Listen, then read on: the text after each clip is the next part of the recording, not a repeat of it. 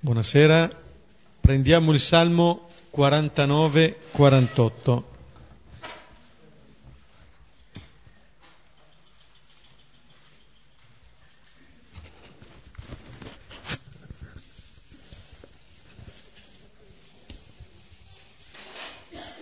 Preghiamo come sempre lentamente a due cori, alternandoci ad ogni versetto. Nel nome del Padre, del Figlio e dello Spirito Santo. Amen. Ascoltate, popoli tutti, porgete orecchio, abitanti del mondo. Voi nobili e gente del popolo, ricchi e poveri insieme. La mia bocca esprime sapienza, il mio cuore medita saggezza. Porgerò l'orecchio a un proverbio, spiegherò il mio enigma sulla cetra. Perché temere nei giorni tristi, quando mi circonda la malizia dei perversi? Essi confidano nella loro forza, si vantano della loro grande ricchezza. Nessuno può riscattare se stesso, o dare a Dio il suo prezzo. Per quanto si paghi il riscatto di una vita, non potrà mai bastare. Per vivere senza fine e non vedere la tomba. Vedrà morire i sapienti, lo stolto e l'insensato periranno insieme e lasceranno ad altri le loro ricchezze. Il sepolcro sarà loro casa per sempre, loro dimora per tutte le generazioni, eppure hanno dato il loro nome alla terra. Ma l'uomo nella prosperità non comprende, è come gli animali che periscono. Questa è la sorte di chi confida in se stesso, l'avvenire di chi si compiace delle sue parole. Come pecore sono avviate agli inferi, sarà loro pastore la morte. Scenderanno a precipizio nel pericolo, svanirà ogni loro pervenza, gli inferi saranno la loro dimora. Ma Dio potrà riscattarmi, mi strapperà dalla mano della morte.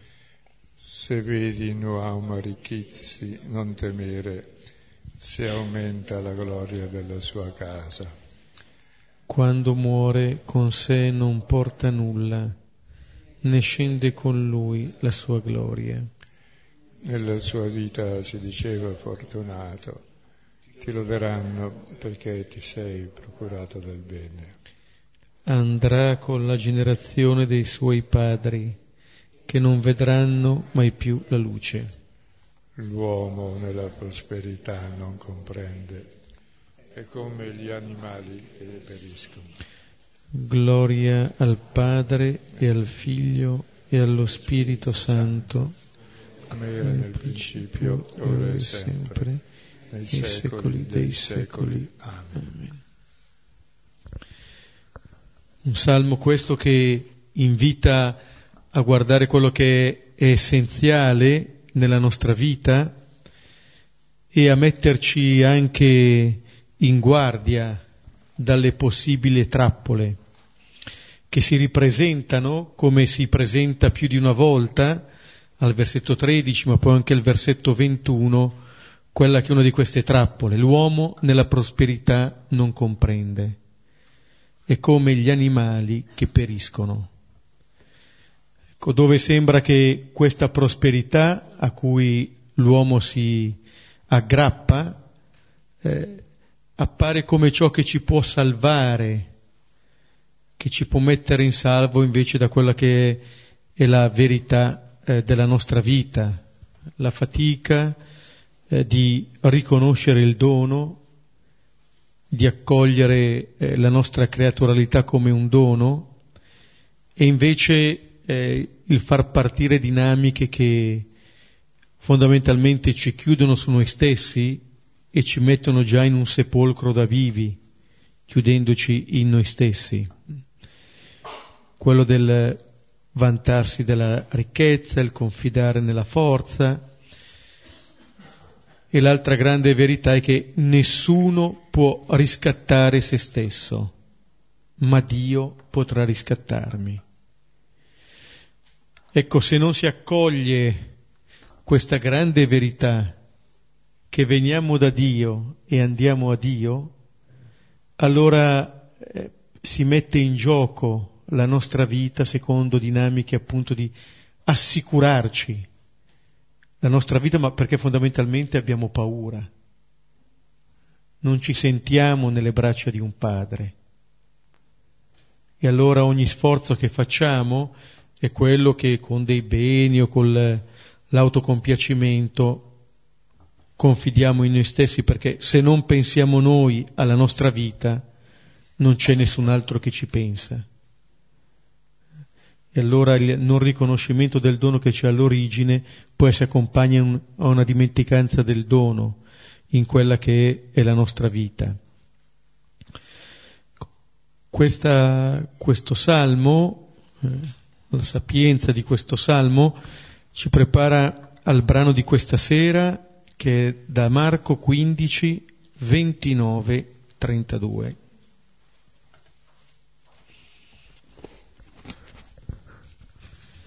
Questa sera entriamo nel cuore del Vangelo, e Paolo nella prima lettera che scrive, già prima dell'anno cinquanta, si rivolge ai Galati e dice: «O Galati scappati senza testa, chi vi ha incantati? Voi davanti ai cui occhi avevo disegnato Gesù Cristo crocifisso».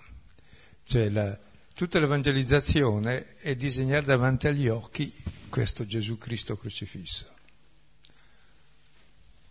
E tutti i Vangeli sono un'introduzione alla croce. E la croce è la rivelazione di Dio. E questa sera ci fermeremo appunto su dei pezzi. Vi siete accorti, l'abbiamo già detto, no, che tutto, tutta la passione si svolge su due registri. Uno è il cerimoniale di corte del re, dall'altro c'è sotto i temi della Genesi, della creazione nuova, dell'Esodo, la Pasqua, della nuova legge, il Deuteronomio, e della fine del mondo, perché com- finisce il mondo, comincia, soprattutto poi dal Cantico dei Cantici. E questa sera ci fermeremo eh, su un pezzo del cerimoniale di corte, che c'era l'acclamazione, crocifiggilo, l'incoronazione di spine, il corteo trionfale col cireneo, l'intronizzazione sulla croce, e dal trono il re usava innanzitutto premiare gli amici. E allora cosa fa Gesù? Quali sono i suoi amici? Sono quelli che lo crocifiggono, e per loro dà le sue vesti, cioè il suo corpo. E subito dopo c'è invece uccide tutti i nemici, è il giudizio di Dio, è il giudizio del re, che deve far fuori e dare in modo esemplare, uccidere i suoi nemici in modo che capiscano che così non fa, il re è lui. E qui Gesù uccide tutti i nemici. Questi versetti che leggiamo adesso. Marco quindici, ventinove, trentadue. E i passanti lo bestemmiavano, muovendo il loro capo e dicendo: «Veh, tu che distruggi il tempio e lo edifichi in tre giorni, salva te stesso e scendi dalla croce». Similmente anche i sommi sacerdoti, schernendolo fra loro con gli scribi, dicevano: «Ha salvato gli altri, non può salvare se stesso. Il Cristo, il Re di Israele, scenda ora dalla croce, perché vediamo e crediamo». E anche quelli che erano crocifissi con lui lo insultavano. Ecco, ci fermeremo questa sera e tutta estate su questi versetti, che sono il centro del Vangelo, dove Cristo uccide tutti i nemici. Il primo nemico è Dio, quel che noi pensiamo essere Dio. Il secondo è il re, colui che ci domina. e terzo anche il nostro modo di condurre la vita, cioè uccide la nostra vita nella, nel senso profondo di paura della morte per vivere una vita libera. Quindi sono i tre grossi nemici della nostra vita che si centrano sul punto della salvezza. Dico qualcosa magari di Giovanni, che proprio prima dell'ultima cena eh, dice adesso, e sta accennando alla croce, è il giudizio su questo mondo e il principe, il principe sarebbe in greco archon, eh, che si è messo all'archè, cioè il dio di questo mondo, sarà scacciato fuori, perché noi abbiamo come dio Satana. Tutti, tutte le religioni immaginano un dio che è diabolico, e tutto il Vangelo è la sdemonizzazione di Dio, e tutte le religioni venerano questo dio abbondantemente, anche noi. Secondo, e il problema è del re, cioè il Dio in terra. Dio è il nostro modello, il re è il modello di Dio sulla terra che noi eleggiamo, quindi distrugge tutta una politica, cioè uno stare insieme con questo modello di Dio che è dettato dal tema salvar se stesso, salvo comunque, cioè perdere tutti gli altri per salvare la propria pelle, cioè il dominio dell'egoismo. E poi alla fine sdemonizza la vita. Noi tutta la vita, tutta la vita, anzi tutta la cultura, è una macchina per salvarci, no? Dai limiti. Eppure dalla morte mi sembra che nessun vivente uomo può scampare, sono solo i morti che possono scampare. E che l'unica malattia mortale è la vita, è incurabile poi. E allora qui il vero nemico è il nostro concetto di Dio, di uomo realizzato e di vita. Leggiamo i primi due versetti. E i passanti lo bestemmiavano muovendo il loro capo e dicendo: Ve, tu che distruggi il tempio e lo edifichi in tre giorni, salva te stesso e scendi dalla croce. Ecco, noi avevamo visto nel brano eh, precedente eh, la crocifissione di Gesù con i due crocifissi con lui, uno alla destra e uno alla sinistra. Adesso l'attenzione dell'Evangelista si porta su coloro che sono ai piedi della croce. I primi sono questi passanti, gente che va e che viene, gente che si trova a passare di lì, su questo luogo appena fuori eh, dalle porte della città, e che vedendo eh, quest'uomo lì in croce lo bestemmiano. Ecco, quella che eh, apparentemente è appunto quella che è una sconfitta, è l'immagine stessa della maledizione, eh, diventa per queste persone un motivo di presa di distanza. Ed è interessante che avvenga prima addirittura con un gesto e poi con la parola. Richiama anche il Salmo ventidue, ma di fatto è come dire che c'è una presa di distanza totale eh, da quest'uomo, come il non, eh, il non voler aver parte con, eh, con questa persona. E la parola è una parola che viene rivolta direttamente a Gesù. Sembra essere appunto eh, sprezzante. Tu che distruggi il tempio e lo edifichi in tre giorni. Silvano diceva poco fa le, che la prima immagine è quella di Dio. Qui si parla esattamente del tempio, del santuario. Cioè quello che è in gioco qui, la prima cosa che è in gioco e da cui deriveranno anche gli altri, qual è l'immagine di Dio? Perché il paradosso è esattamente questo. Questo termine che viene usato in maniera eh, sarcastica, in realtà identifica la verità del Tempio, che questo è il nuovo Tempio, il Tempio definitivo, dove Dio si rivela in pienezza. credo che la prima cosa che i cristiani dimenticano, anche gli altri,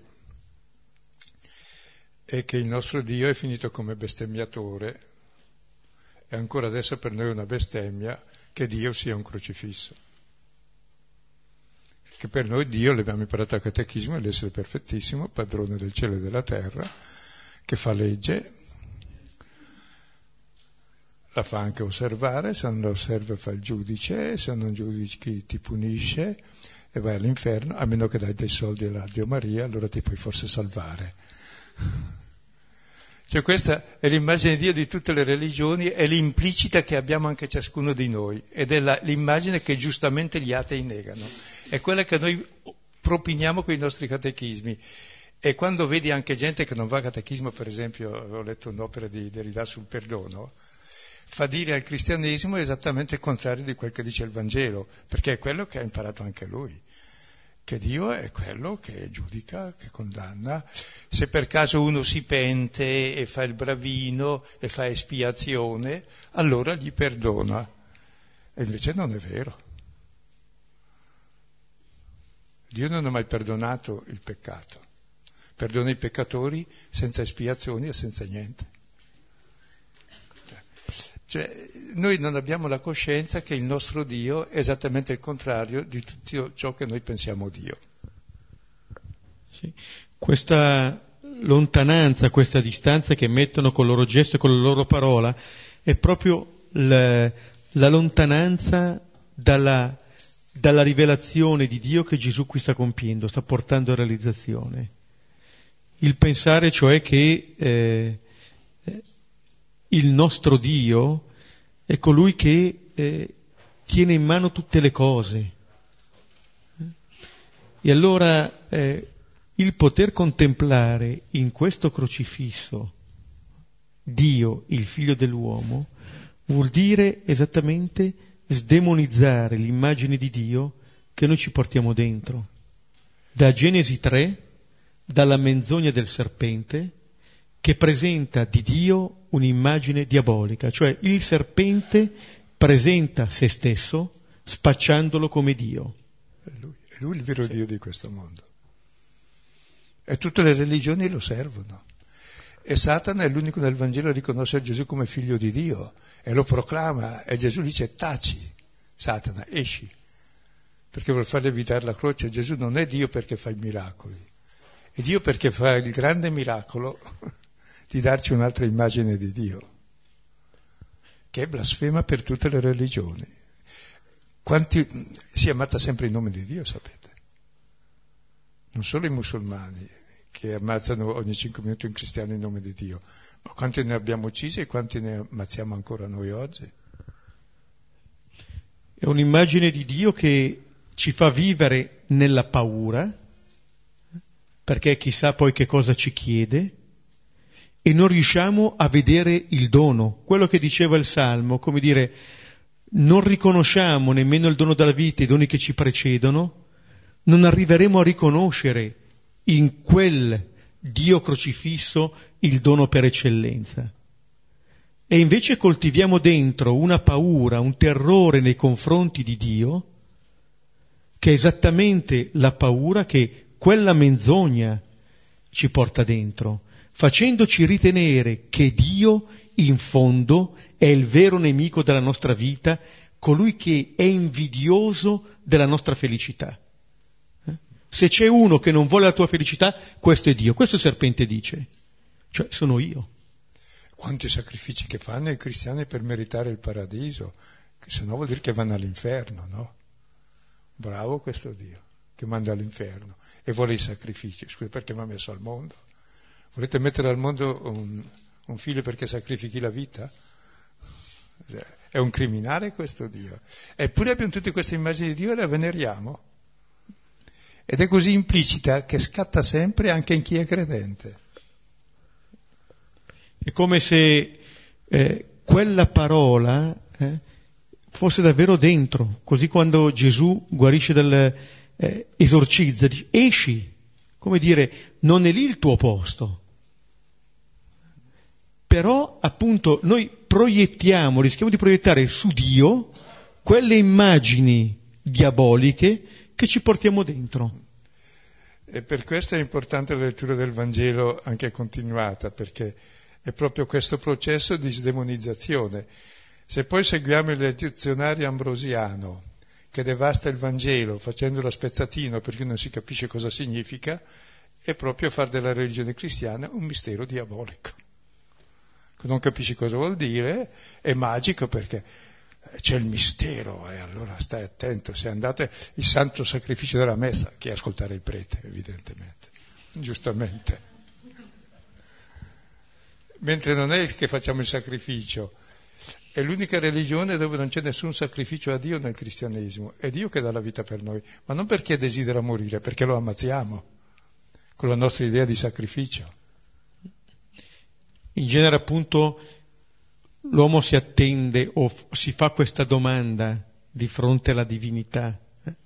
Che cosa desidera? Eh? Ecco, se il nostro Dio desidera qualcosa è che lo accogliamo, niente più di questo. Eh? Non c'è nessun ricatto, nessuna richiesta, c'è qualcosa che il dono ci precede. E se... Scusa, è molto bello quel che dici, perché nell'annuncio a Maria, che sono le prime parole che introducono tutto il Vangelo, il primo imperativo è gioisci, e usa la parola caire, che vuol dire dono, amore, grazia, bellezza. La seconda è che caritomina, la stessa parola, perché il tuo nome è l'amore, il dono, la bellezza che Dio trova in te e ha fatto in te. E poi il nome di Dio chi è? Uno che sta con te. È il senso di tutto, e noi lo dimentichiamo abilissimamente con tutti i nostri precetti, divieti. Dio mio, è orribile il cristianesimo presentato dai catechismi e mediamente nelle catechesi, è causa dell'ateismo, che è l'unica cosa saggia, vuol dire che ci sono gli anticorpi giusti, quello non è Dio. Scusa, non, perché di fronte all'immagine diabolica di Dio, allora appunto, allora sì, c'è la bestemmia, perché Dio non è così. Ed è qualcosa che eh, è dentro eh, veramente ciascuno di noi, e siamo chiamati a essere purificati da questa immagine. Al capitolo ottavo abbiamo visto che è Gesù che dice a Pietro: dietro di me Satana, proprio perché eh, andava esattamente contro questo Dio che si dona,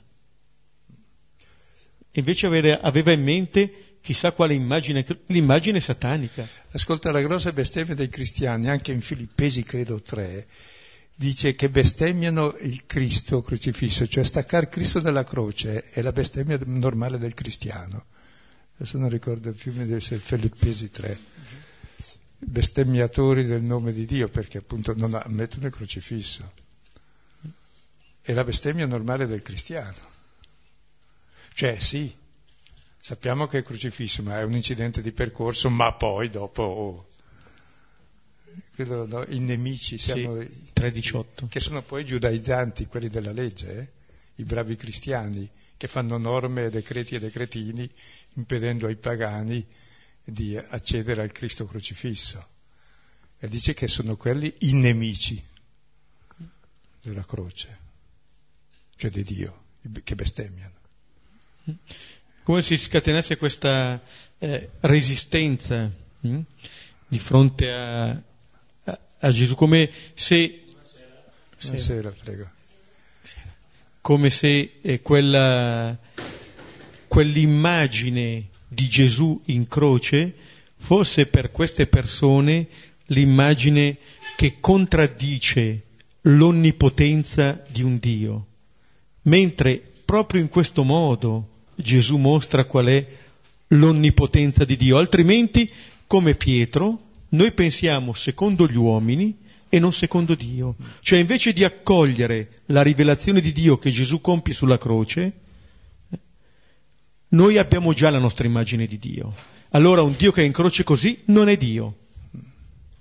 E l'imperativo è salvi se stesso e scenda dalla croce. È quel che facciamo noi, salvare noi stessi e mettere sugli altri. Salvare se stesso è il principio dell'egoismo. Ognuno pensa a sé. Se non ci fosse io pensare a me, diceva il Beppe, Chi pensa a me?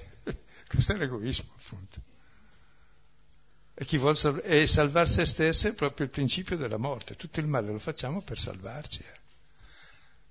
Siamo come il criceto nella gabbia che mette in moto questa macchina e ci rimane dentro a girare costantemente. Stanno immobile lì. Cioè, vuol dire salvarti che cosa? Perché ci sentiamo perduti. No? Quindi vuol dire che siamo sempre col sentimento di persona perduta. Da cosa ti vuoi salvare? Dalla morte? No, perché siamo mortali. Dalla vita? Sì. Eh, suicidio costante. O da Dio, non so. E Dio sarebbe il supremo che è capace di salvare se stesso scendendo dalla croce. Invece Dio è Dio perché non salva se stesso. La mamma non è che vuol salvare se stessa dal bambino, vuol salvare il bambino. E l'amore non è salvare se stessi, è perdere se stessi. Ed è chi perde che si ritrova. Come l'immagine del profumo di Betania che avevamo visto, che viene associato dai presenti allo spreco, vuol dire una vita sprecata, come una vita che viene donata, che viene consegnata, letta come uno spreco. E questo vale sempre, perché queste parole, salva te stesso e scendi dalla croce, è il modo con cui ritornano le tentazioni degli inizi. Dopo il battesimo Gesù viene tentato, eh? Se sei figlio di Dio fa questo e quest'altro, così anche adesso. Ma allora, se c'è all'inizio e c'è alla conclusione, questa grande inclusione ci dice che tutta la vita di Gesù è sotto queste tentazioni, e tutta la nostra vita è dentro questa lotta, eh? tra un affidarsi a questo Signore che ci ama fino a questo punto, oppure nello schernire questo Signore, perché pensandola non secondo Dio ma secondo gli uomini, impostiamo la vita in, in altri modi.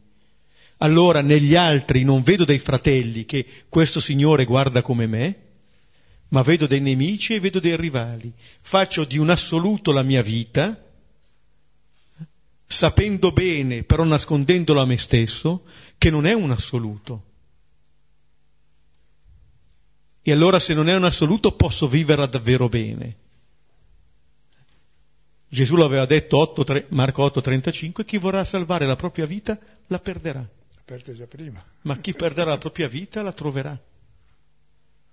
È come, come si diceva nel Salmo, la prosperità, il tenersi attaccati alle cose, alle persone, a se stessi, che deriva da una grande paura, eh, del non saperci affidare, del non riconoscere questo padre. Sì, viviamo perché accolti dall'amore altrui. Se uno vuol salvarsi, che si abbraccia da sé, è come uno che vuol trattenere il fiato, perché il fiato è la vita, no? E muore.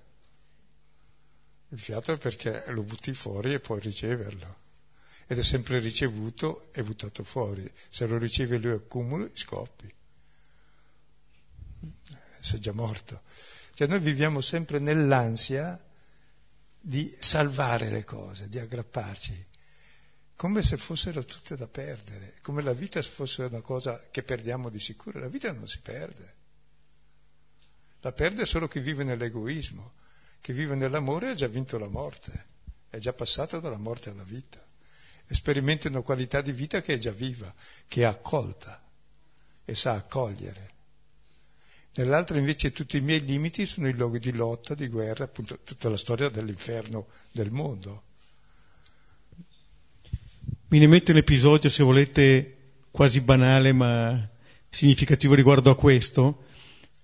Un paio d'anni fa un bambino che era venuto a Selva aveva dimenticato un, un piccolo gufo di pezza che aveva. Qualche giorno dopo la madre mi telefona e mi dice: Beppe, guarda, se trovate questo gufo che Edo ha lasciato su, perché è l'oggetto con cui lui va a dormire, l'oggetto transizionale. Eh? Allora io cerco, non trovo, non trovo sto gufetto, la madre mi richiama, fa: l'hai trovato? No, Edo è disperato, guarda se... Dopo un po' di giorni mi chiama e fa: guarda, tranquillo, perché ha detto che se il gufetto è rimasto a Selva vuol dire che gli è piaciuta e forse vuole farsi gesuita il Guffetto. Eh? Sta di fatto che un giorno dopo mi richiama e mi dice: l'ha ritrovato. Eh? Come dire che nel momento in cui uno lascia la presa, dice vai, allora ti ritrovi. Eh? E questo io penso che valga... Eh, quello che diceva adesso Silvano, nella misura in cui cerchiamo di trattenere il fiato, le cose, le persone, noi stessi, non gustiamo nulla eh, e rischiamo di buttare via la vita. Se invece impariamo un po' a sprecarla, per usare il termine eh, di Betania, poi la, ce la ritroviamo moltiplicata tra le mani, moltiplicata. E allora l'immagine di Dio che noi abbiamo riguarda quella che è la nostra esperienza di vita.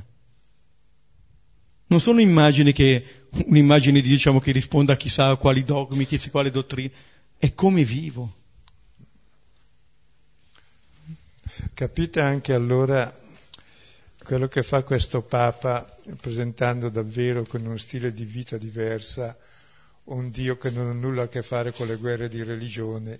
E osa andare in Israele con un rabbino e un imam e a proporre dice: ma perché ci si uccide? Siamo fratelli. Sì, è quello che è essenziale. Ci si uccide per salvarsi. Eh? Sì, sì, sì.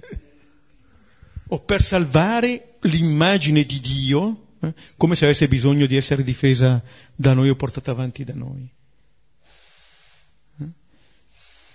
Beh, allora vedete che essere salvati dal falso Dio non basta una vita,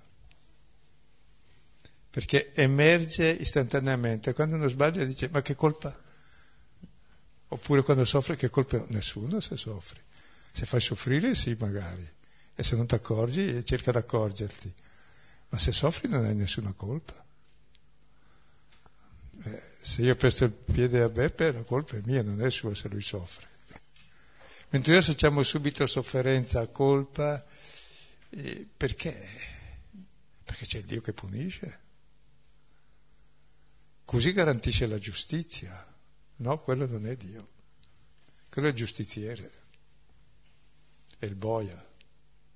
E guardate che ce l'abbiamo dentro dentro così incarnata che prima di cacciarla fuori, e anche involontariamente nelle relazioni poi anche... la usiamo molto questa immagine di Dio mettendoci al suo posto. Quelle poche volte che faccio giusto sono duro con gli altri, li critico, li condanno. No, no, non vi capita di essere implacabili quelle poche volte che avete ragione. Quando invece si sbaglia si è più, più modesti, più duttili. Sì, come dire la tentazione di Pietro, no? Di prendere da parte Gesù, di rimproverarlo e di insegnargli come si è Dio a questo mondo.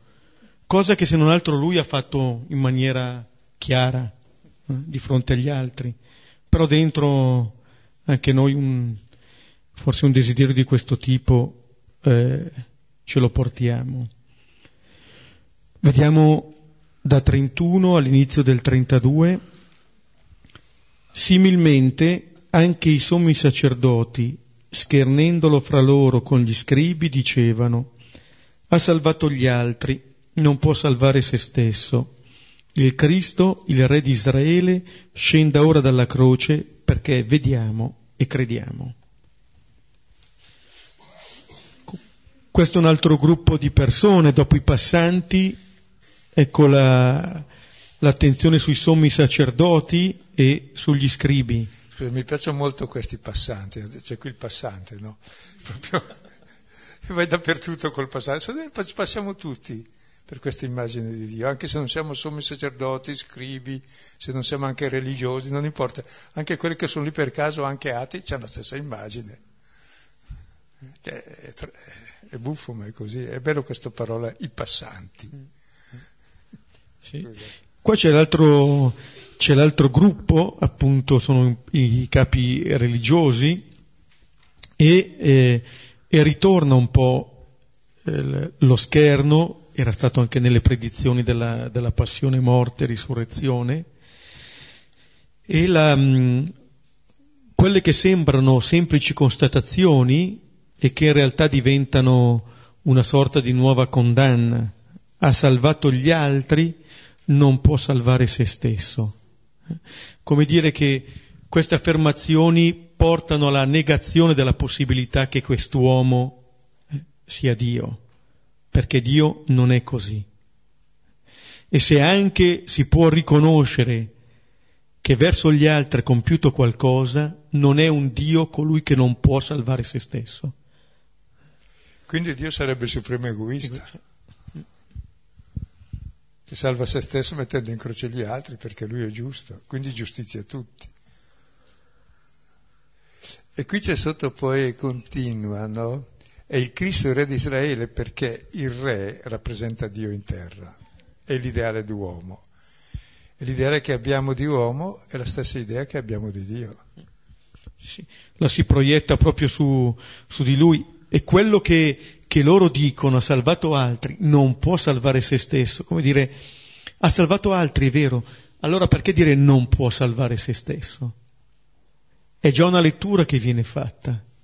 Quello che loro leggono come un segno di impotenza è il non riconoscimento del dono supremo, è il non riconoscere che questo è Dio, come quando i farisei dopo la cosiddetta moltiplicazione dei pani vanno a chiedere un segno di un Dio che si consegna. Loro non sanno che farsene. Così anche qui, dove Gesù sta portando a compimento quel prendete e mangiate dell'ultima cena, con questo Gesù non viene accolto nella sua verità, viene letta in maniera completamente distorta, come un segno di impotenza. Ed è interessante che di fronte a questo, ecco, Gesù è lì, sta lì, e non risponde a questo, se non col suo stare. Te pensano, spendete, Cristo il re di Israele scenda dalla croce e noi vediamo e crederemo. E se fosse sceso sarebbero fuggiti tutti. Adesso arrivo con la frusta. Lui è Dio perché non scende dalla croce, perché resta lì. Perché scendere dalla croce per mettere in croce noi è quello che facciamo noi, per mettere in croce gli altri. E questo è l'egoismo. E lui, piuttosto di far del male, cioè, sto anche in croce. Ma mica che sia la sua passione alla croce, non la vuole. Ma la croce è il male che facciamo noi. E lui non lo vuole, ma non ce lo scarica addosso. Ha la capacità di rispondere al male col bene, con un amore più forte del male. Questa è la vera onnipotenza di Dio. di Dio, questa misericordia. Quello che Osea diceva, sono il santo in mezzo a te, non verrò nella mia ira, perché sono Dio e non uomo. Esattamente il capovolgimento della prospettiva di Pietro, di Satana. Ricordate anche il rimprovero che faceva Giona a Dio? Nel capitolo quarto, quando Dio si lascia impietosire e non distrugge Ninive, Giona fu molto arrabbiato e disse a Dio: so che sei un Dio clemente, longanimo, di grande amore, ti lascio impietosire, te l'ho detto tutta, meglio morire che vivere se Dio è così. Ti sembra giusto? Sì, è giusto, e invoco la morte. Come dire, il, il presunto giusto subito condanna gli altri. Eh? Questa ritene, ritenersi a posto si esprime nella condanna di altri e nel non riconoscere nemmeno il cambiamento che avviene negli altri. Pone una distanza fra sé e Dio, ed è molto più difficile per il giusto, per colui che si ritiene giusto. Vorrei adesso accennare un'implicanza quando si parla del re di Israele, che sarebbe quello che libera il popolo. Il re è il rappresentante del popolo, è l'ideale che tutti abbiamo. Cioè, se abbiamo un'altra immagine di Dio, cambia l'immagine di re, cioè la, l'immagine della politica. La politica è l'arte dello stare insieme. Si sta insieme non sotto un re che domina, perché è il più ricco, il più potente, il più fetente, tutti gli enti che volete, ecco. Ma il modello è esattamente il contrario, e chi è umile si fa servo e chi dà non chi prende. Mentre il più grosso delinquente è sempre re. Sapete la storia di Romolo e Remo? Romolo è quello che uccide Remo e diamo ragione a Romolo, che è il primo re, quindi è il primo delinquente. Chi uccide il fratello è il primo, dice: io posso uccidere il fratello, uccido chiunque, non si sottomette a me. E noi vogliamo al potere questa gente mediamente. Capite allora che senso ha anche l'impegno in politica cristiana, che non è puntare al potere, come vediamo movimenti come C L gestiti ancora peggio degli altri, scusate, o l'Opus Dei, cose da mafia, da massoneria, ma da massoneria pesante, P due, P tre, P cinque, perché una certa massoneria antica era già più leggera, erano più sodalizi di, di autoappoggio, disonesti, ma insomma, mentre lì invece non badano a, a niente. E capite allora l'importanza anche, non so, noi abbiamo una grossa tradizione cristiana, da Tovini, dal milleottocento, da Medolago Albani, poi fino a Dossetti, La Pira, De Gasperi, Sturzo, una grande tradizione di responsabilità del bene comune, cosa abbastanza non comune, e per, difatti abbiamo una Costituzione che è la migliore del mondo e per questo lo si voleva cambiare, perché è troppo buona, cioè pone i principi di eguaglianza che ancora non osserviamo e di pari opportunità, è chiaro che è scomoda. È meglio dire che invece che una repubblica fondata sul lavoro, fondata sul furto, no? E avanti. Invece che repubblica è un'oligarchia. Scusate, ma capite allora anche l'importanza e la valenza dello stare insieme, non solo con Dio nella preghiera, ma anche con gli altri come responsabilità.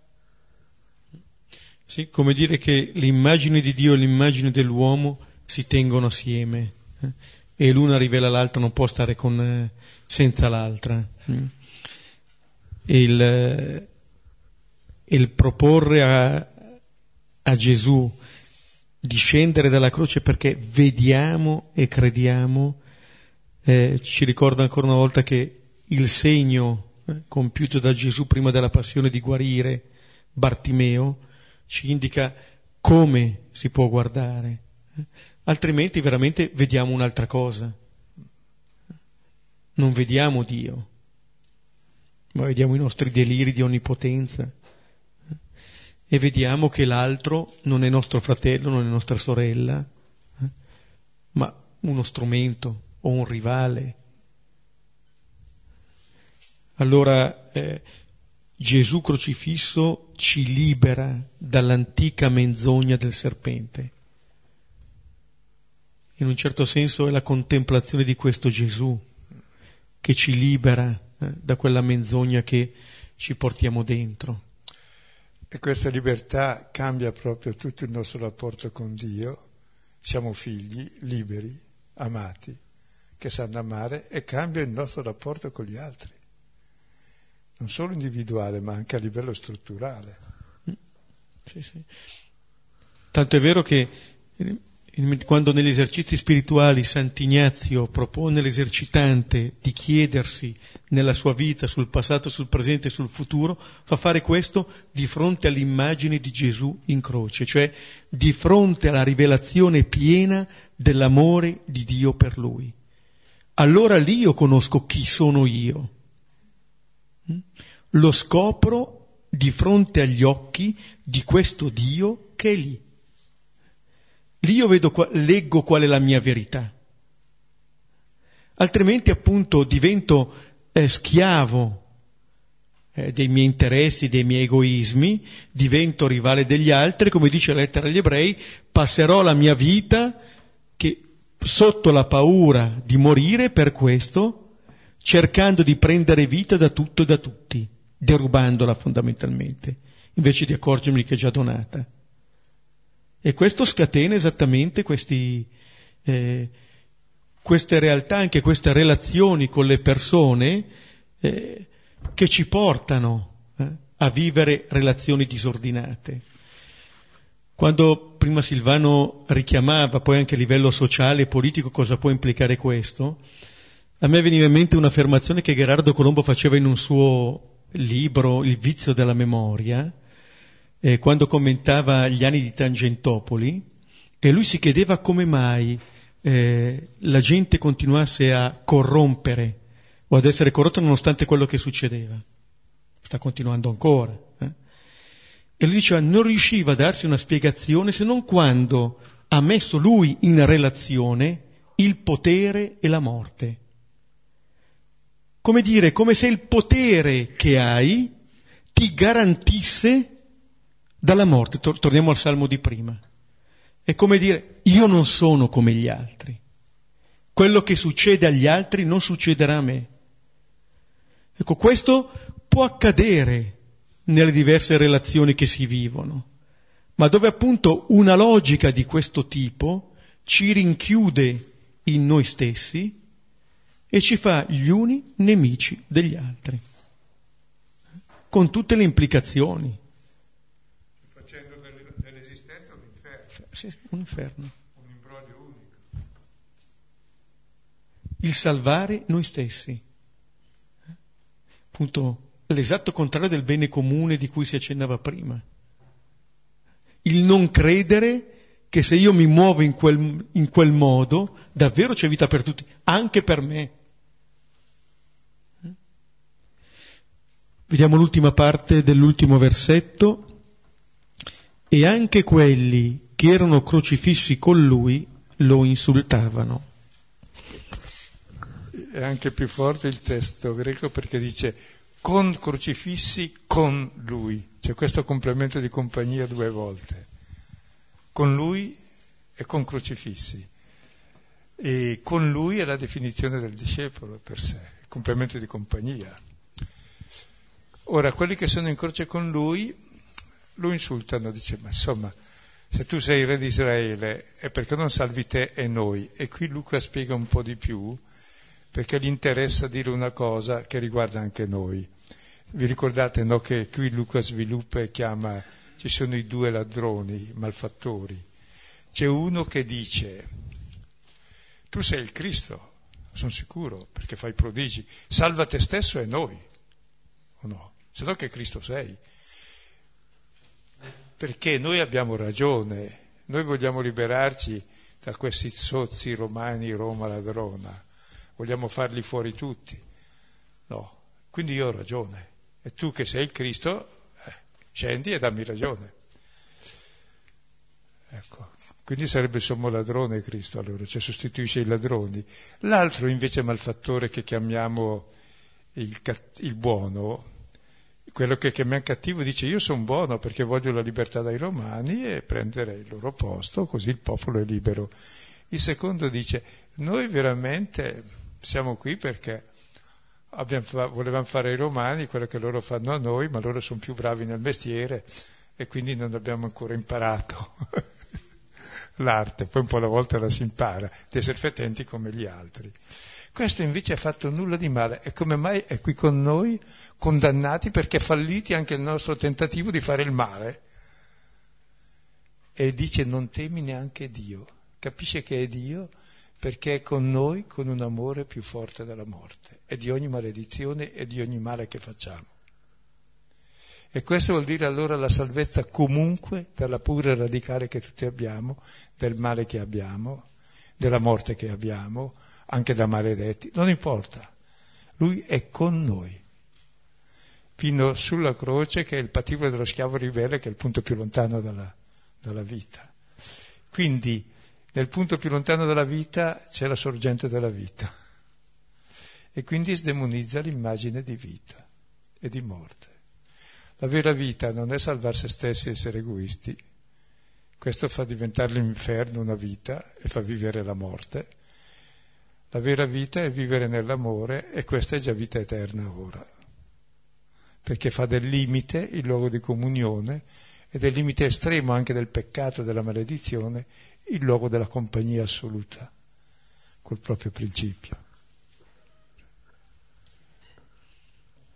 Ed è proprio così che uno libero dalla paura della morte vive tranquillo tutta la vita, perché sa che la morte non è il fallimento di tutto, perché se il fallimento di tutto lo ha sparati subito, così almeno eviti un po' di, di pena. Invece non è il fallimento, è il compimento, comunque sia andata. Allora posso vivere nella libertà e godere della creazione, di tutto quel che c'è, perché è tutto bello e nulla è da buttare. è tutto dono, e vivo come dono e come amore anche i limiti e anche gli errori eventuali, che sono tanti.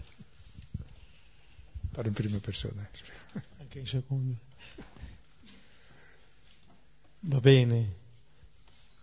Ci fermiamo qui, rivediamo questi versetti e condividiamo ciò che abbiamo sentito.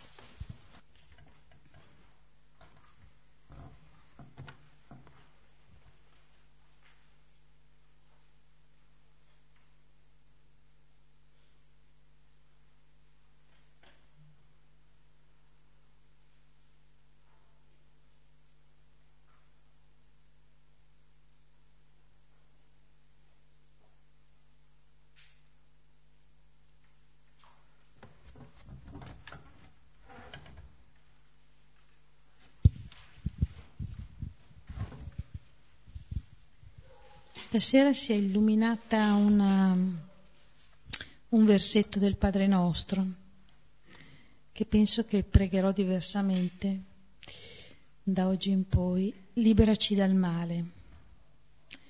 Penso che diventerà liberaci, liberami dall'immagine satanica di Dio e, e così sarai proprio Padre Nostro.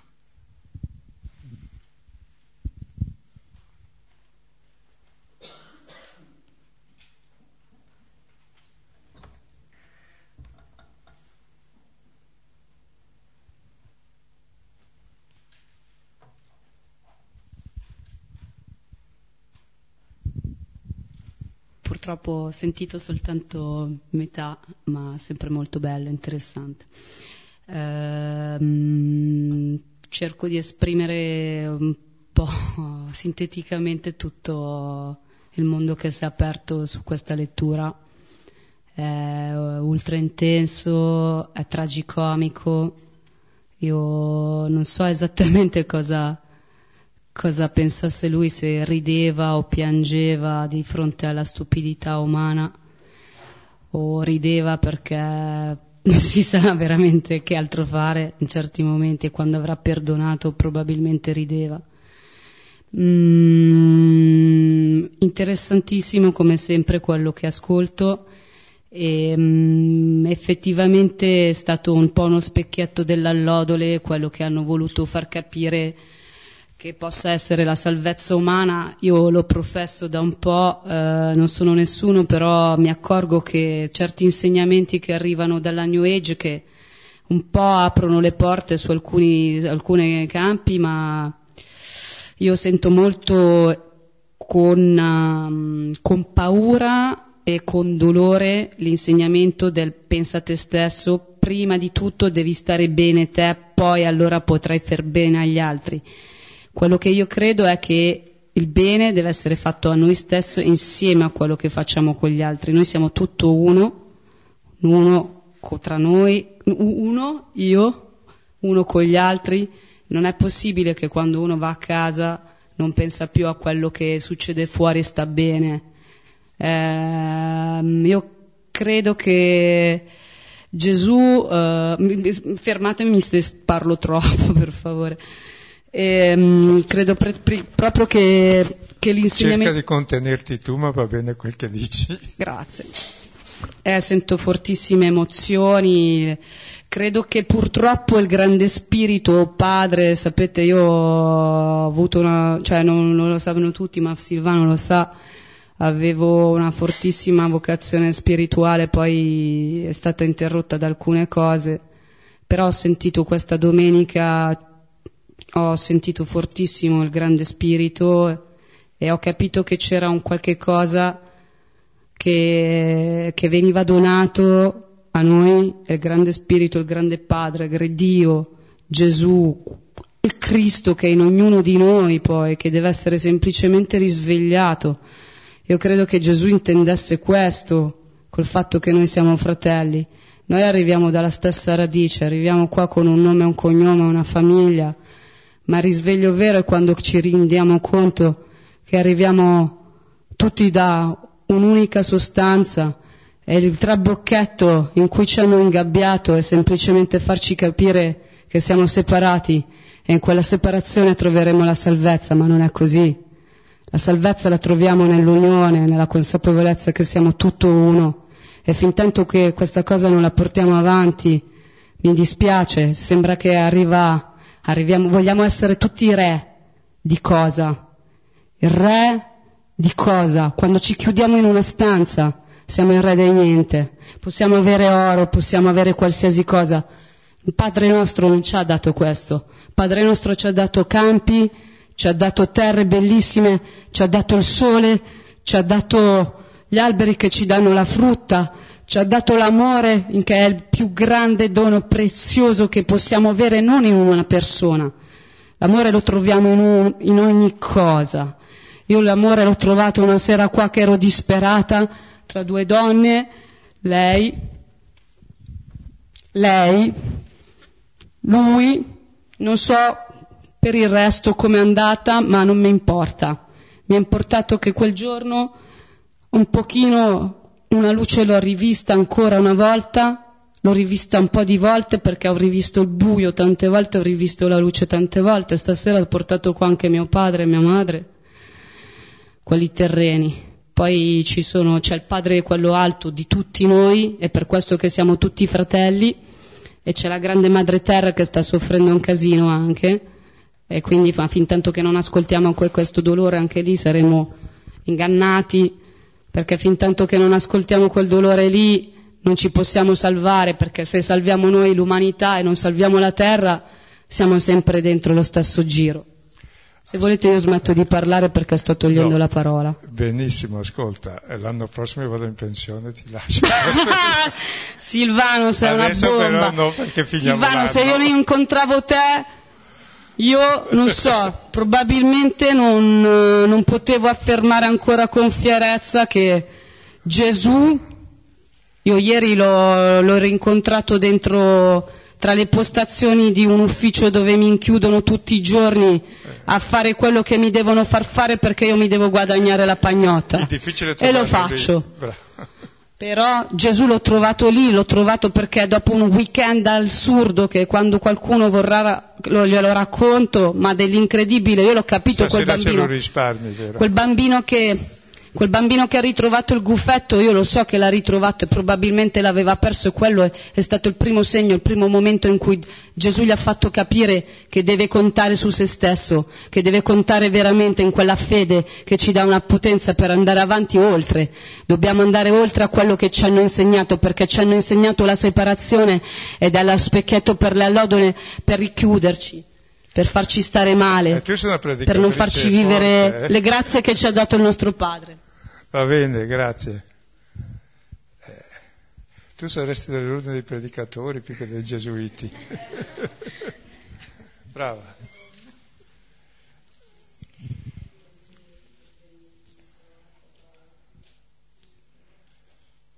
A me è venuto in mente, eh, leggendo questi...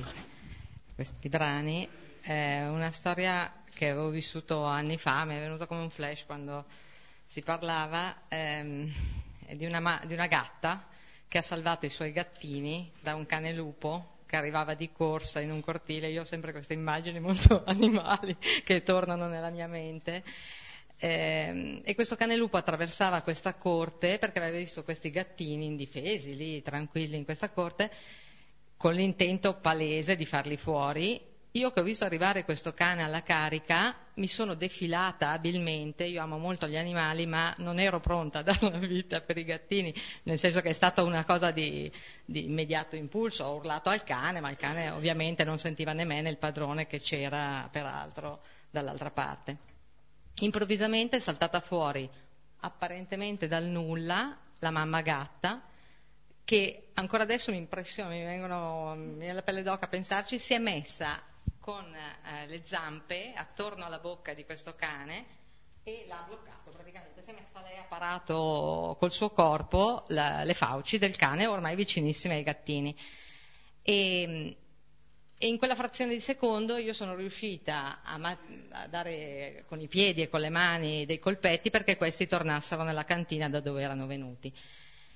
E mi è venuto in mente che questa gatta non ha esitato, ovviamente per l'istinto, perché non voglio fare un pensiero che vada oltre, ma ehm, per istinto non ha esitato a dare la sua vita e facendo così l'ha salvata, nel senso, no, non è morta, ah giusto, perché poi apparentemente concentrata in quello, questa gatta appena visto, non so come, che io ero riuscita a salvare i gattini, se n'è andata e si era fatta solo un po' male una, una zampetta che peraltro era niente, insomma, perché poi ero andata a vedere.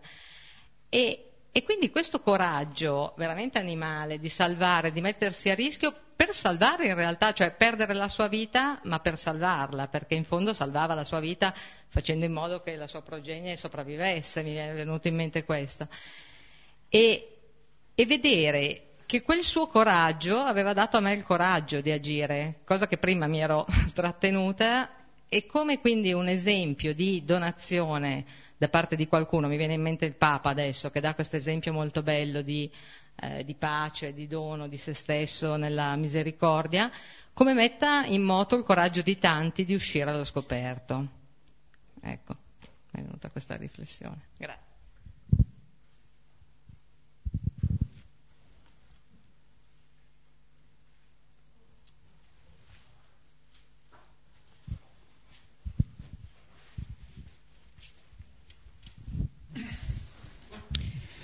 Allora, io volevo allacciarmi a quello che ha detto la predicatrice, non tutto, una parola sola, una parola sola, che è molto bella secondo me, ed è la parola tragicomico, che lei ha, che hai giustamente insomma espresso durante la tua eh, insomma manifestazione insomma, predicativa, come la vogliamo chiamare. E qua parla di insulto, e ci sono eh, è interessante secondo me vedere come eh, se vogliamo il mondo insulta, prende in giro Dio, il Signore, e come invece, una volta lo dicesti tu Silvano in una, eh, pre, in una catechesi di un anno fa, il Vangelo è la sublime presa in giro dell'uomo perché si converta. E qui, non so, mi viene da, da citare una, una cosa che è successa a me, che mi ha risuonato molto forte, proprio come sublime presa in giro di Dio nei confronti delle nostre, delle nostre aspettative, specialmente quando vogliamo utilizzare Dio, che è quello veramente paradossale, per portare gloria a noi stessi. Ehm...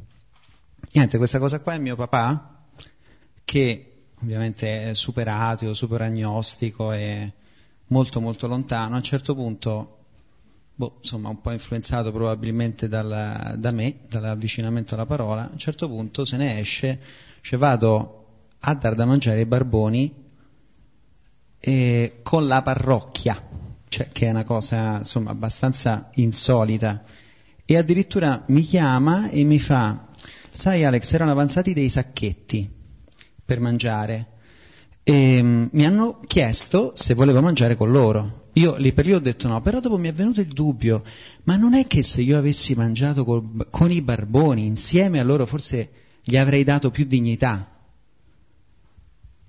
E io davanti a questa anche intuizione così illuminata io ho provato frustrazione, Um, fastidio, indifferenza, e poi mi sono rivolto non so a Gesù, a Dio, sono andato a pregare: ah Signore, ma io non volevo una conversione, io volevo una vendetta.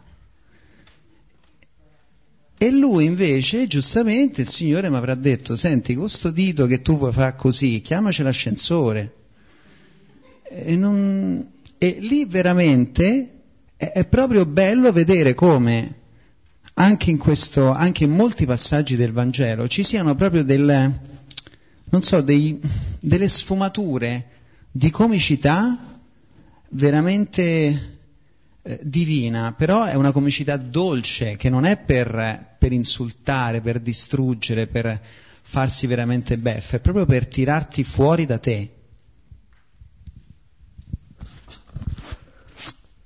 Sotto i testi poi della Passione c'è esattamente i testi dei Purim, cioè del Carnevale, del capovolgimento buffo della realtà in cui una cosa si capovolge nel suo contrario. Che Dio sia un uomo, che la vita muoia, che il libero sia lo schiavo, che il ribelle sia Dio, perché non si capisce più niente, ed è così. Io volevo dire che mi ha molto colpito il, l'affondo sul non scendere dalla, cro- scendere dalla croce o non scendere dalla croce, perché io mi sento totalmente in questa debolezza di non volere in alcun modo stare sulla croce. E, mh, potrei citare solo nella giornata di oggi mille tentativi di cercare io la vita in altro modo. E mi colpisce perché ehm, da un lato è vero, sento benissimo che più cerco io altre vite scendendo dalla croce, che penso di poter dire sono le circostanze anche normali della vita, mm, è vero che non, non è vero che mi trovo di più, anzi spesso mi conosco di meno, sono meno me stessa. Mi ha colpito tantissimo il richiamo al buon ladrone, al cosiddetto buon ladrone, perché mm, mi sembra che, che indichi un, una strada in questo, che è guardare Dio che rimane in croce. E in effetti, pensandoci stasera, mi, mi riempie anche di gratitudine questo suo stare sulla croce mentre io cerco in ogni modo di scendere. Ecco, però oserei dire una cosa, no? Che almeno io non mi sento in croce e non ci vado. Magari porto la mia croce o la faccio portare ad altri, ma non ci finisco, è finito lui in croce per me. Non so se mi spiego, cioè non è che noi dobbiamo finire in croce, anzi il contrario. Cioè dobbiamo sollevare quella croce quotidiana, dice Luca, che in fondo è la mia stupidità, è il mio egoismo, che poi mi tocca sopportare e che faccio sopportare agli altri, ma è lui che finisce in croce. Noi non, do- non dobbiamo avere complessi di crocifissi, è brutto. Se uno mi mette in croce dice no grazie, è già stato lui. Mentre invece c'è quella, quella lotta quotidiana, dice il Vangelo, non finire in croce, noi dobbiamo sollevare ogni giorno, un sollevamento pesi, è un esercizio, sollevare, portare decentemente la, il nostro quotidiano, con le contraddizioni, ed è questa quella croce quotidiana che in realtà è il vivere nell'amore, no? Nella quotidianità. Diamo un'istruzione per l'estate. Istruzioni per l'estate.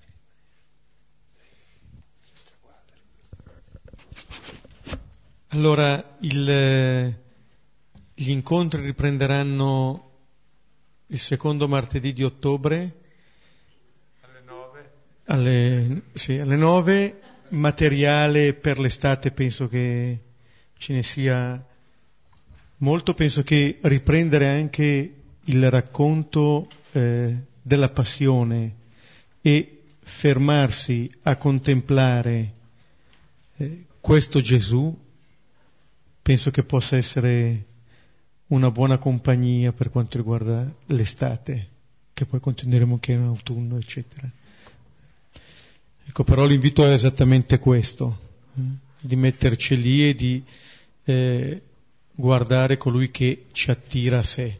Penso che è da questa contemplazione che viene vita nuova anche per noi. E allora concludiamo col Padre nostro. Padre nostro, che sei nei cieli, sia santificato il tuo nome, venga il tuo regno, sia fatta la tua volontà, come in cielo così in terra. Dacci oggi il nostro pane quotidiano, e rimetti a noi i nostri debiti, non muori e non ci abbandonare alla tentazione, e nel nome del Padre, del Figlio e dello Spirito Santo. Ringraziando Max per il sito, salutiamo anche le persone che attraverso il sito ci ascoltano. Vi auguriamo buona estate e anche se l'ultima volta vanno messe a posto le sedie. Grazie.